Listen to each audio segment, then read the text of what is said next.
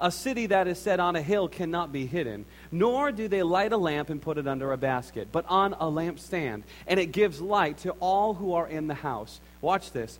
Let your light shine before men, that they may see your good works and glorify your Father who is in heaven. Let me ask you a simple question this morning. How many of you would love for your family members and your friends to be on fire for Jesus? How many of you would love for your friends and your family members to know the God that you know? Who, who wants that in this room? I want that. I want my friends to know Jesus. I want my friends and my family to experience what I've experienced. Many of us in this room who are really born again, we want that for those around us. You know, what's interesting is that as I watch these two characters, at some point in my life, I was both of them. I was the crazy Jesus kid, and at the same time, I had learned a little bit, and I became more like this kid over here, this guy over here, who understood that you don't necessarily have to shove Jesus down people's throats in order for them to accept. Now, the scripture is very interesting that we read because the scripture says, Let your light shine. Let your light shine. You see, when you get into a real relationship with Jesus, when you have an encounter with the Most High God, and you have a real relationship with Him, other people are going to see it. You don't have to go to school with a Jesus t shirt. Now, there's nothing wrong with these things. You don't have to go to school with a Jesus flyer. You don't have to go to school with a big cross hanging off your neck so that people know you're a Christian.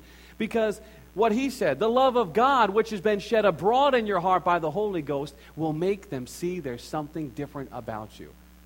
Now, I'm a little bit older than you here.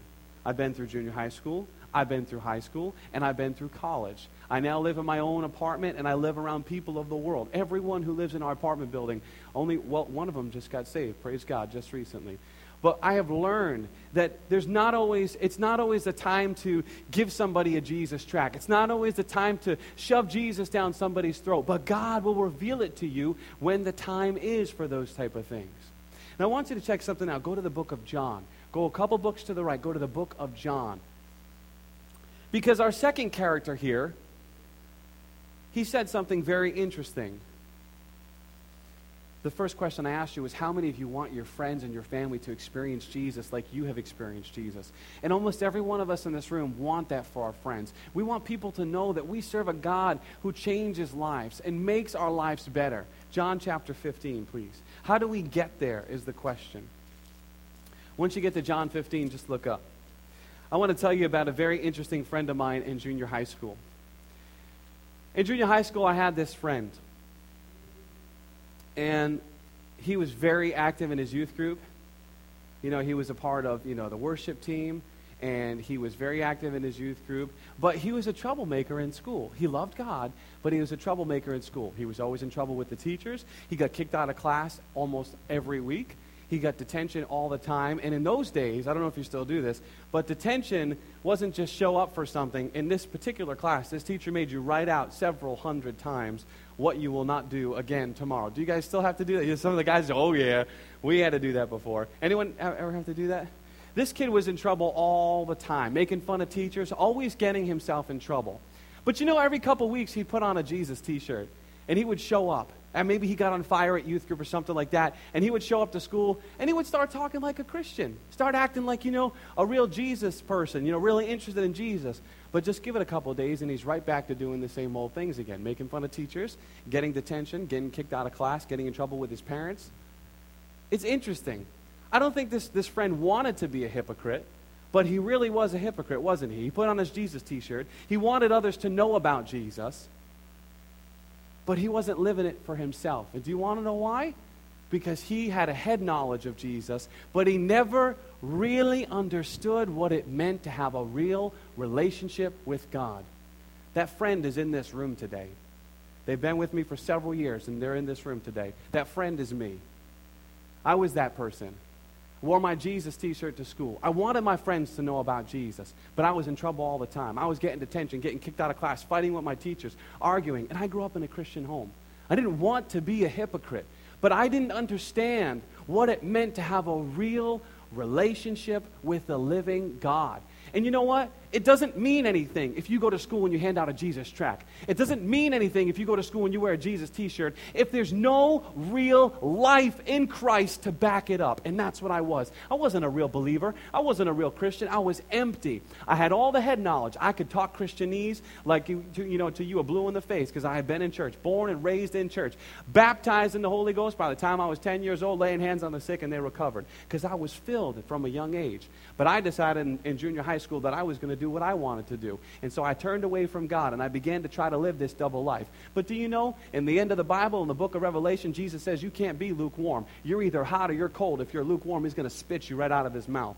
And that's what I realized. I had forgotten what it meant to have a real relationship with God. And some of us in this room, we have become like that because we come to church and we know how to talk Christianese. We can carry our Bible to school on days we really feel like a Christian. We can wear our Jesus t shirt. We can fill our iPod with Jesus music. But if we don't have a real relationship with the living God, what does it matter?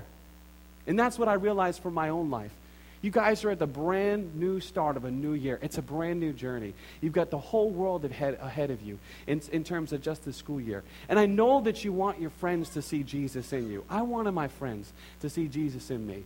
But do you know, I worked so hard on letting them see Jesus in me that I didn't get Jesus inside me. I didn't get Jesus in me. Here's what I want you to see. Are you in the book of John, chapter 15? I want you to go to verse 1. John chapter 15, verse 1, Jesus, the Messiah, the Christ, the Son of the living God, is speaking here.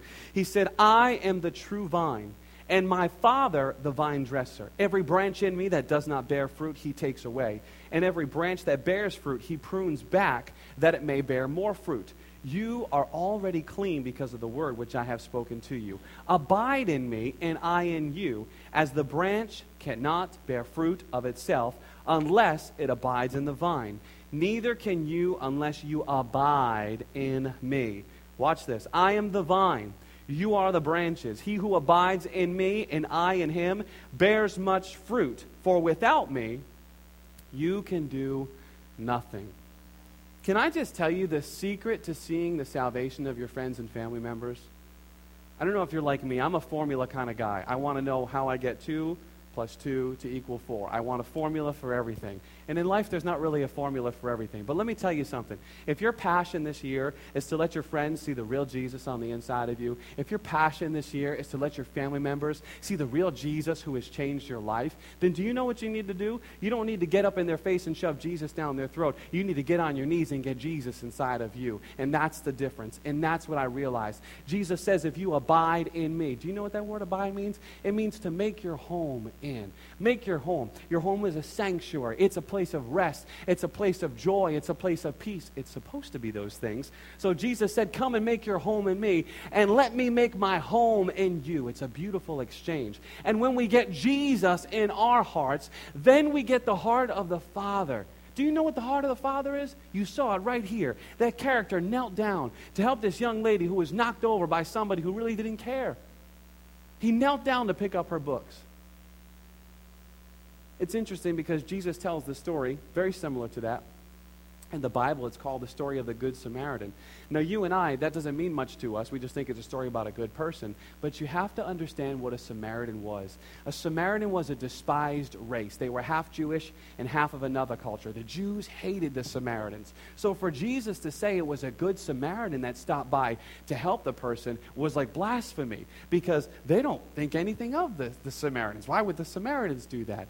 But he was trying to explain that's the heart of God, that you would stop. And when you get alone with God and you get filled up on Him, then you're going to have the heart of God on the inside. And you don't have to walk around shoving Jesus down people's throats. You want to know why? Because they're going to come to you. They're going to want to know what's different about you. It happens to me even now.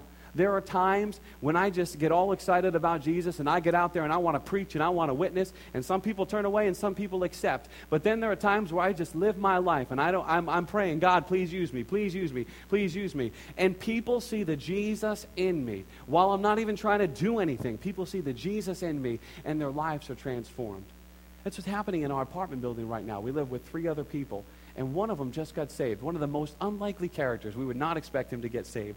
He's, uh, he's been divorced for several years. You know, uh, he, he, I don't know what goes on inside of his apartment, but he's noticed there's something different. We fill our apartment with praise. We feel oh, just we just worship the Lord as much as we can as a family, and He feels they, they feel something different. And I'm telling you, when you get Jesus inside, people are going to see it. You don't have to push it down their throats. This is the, the greatest secret that we need in this world because you want to know the truth? Your friends are dying. Your friends are dying if they don't know Christ. And they're going down a path that's not going to lead to good. It's going to lead to destruction. And God wants to use you. But before he can use you, do you know what he has to do? He's got to fill you up, just like we talked about a couple weeks ago. You got to be filled up with Jesus. Now, if you let your light shine before men, Jesus says that they will see your good works. But in order to do that, you got to abide in Jesus. Now, if you're doing that, I want to show you one more scripture today. Go to the book of First Peter. It's close to the end of the Bible, the book of First Peter. 1 Peter chapter 3 verse 15. Okay? Let's read it together. It says, "But sanctify." That word means set apart. But set apart the Lord God in your hearts and always be ready to give a defense to everyone who asks you a reason for the hope that is in you with meekness and with fear. Do you remember just a few minutes ago that scene that we saw here? I want you to take yourself back to that drama that we saw. You have this, this person over here who really means well. He wants people to be on fire for Jesus. And many of us can relate to this character. There's not much wrong with this character. He wants people to be on fire for Jesus, but he just hasn't been given the tools how. And he needs a real relationship. And he does all these things that he thinks he's supposed to do. But then there's this other character over here who just spends time abiding in Jesus and letting Jesus abide in him. And what happens is the friend sees there's something different about you. Is there anyone in this room, adults included, that's been, that's been, that comment's been made to? There's something different about you. What is it? That comment's been made to me before. A couple adults. Any of you students? There's something different about you? Yeah. People will begin to see, and you know that's the way that God designed it. The word says, always be ready to give a reason. Give a reason, an explanation for the hope that is in you. If, if your friend asks you about Jesus, what are you going to tell them? What can you tell your friend about Jesus? Have you learned enough at Sunday school? Have you learned enough at home? The truth is, you're not going to know what to say unless you're really abiding in Him. I find myself there sometimes, and I study the Bible all the time, regularly, and I still find myself, what do I say to this person? Because they need something different. Do you know why that, that's the Holy Spirit is so important in your life? That's why you need to abide in Jesus. The last thing I'm going to say to you, pay attention now. This is why you need to abide in Jesus because every individual is different. And when you abide in Him and you get near somebody, He's going to reveal to you exactly what that person needs. And you're going to know what to say. He'll fill your mouth with what you need to say in the hour of need. So we need to get alone with Him. If we're going to do anything for Jesus this year, we need to get with Him first. We need to get filled up on Him first. And then He can use us to be His apostles. Then He can use us to be His ambassadors. But God cares so much about you right now, first, that He just wants wants to fill you up. And as He fills you up, as we talked about a couple weeks ago, you're going to bubble over and you're not going to be able to help but touch your friends and touch your family members.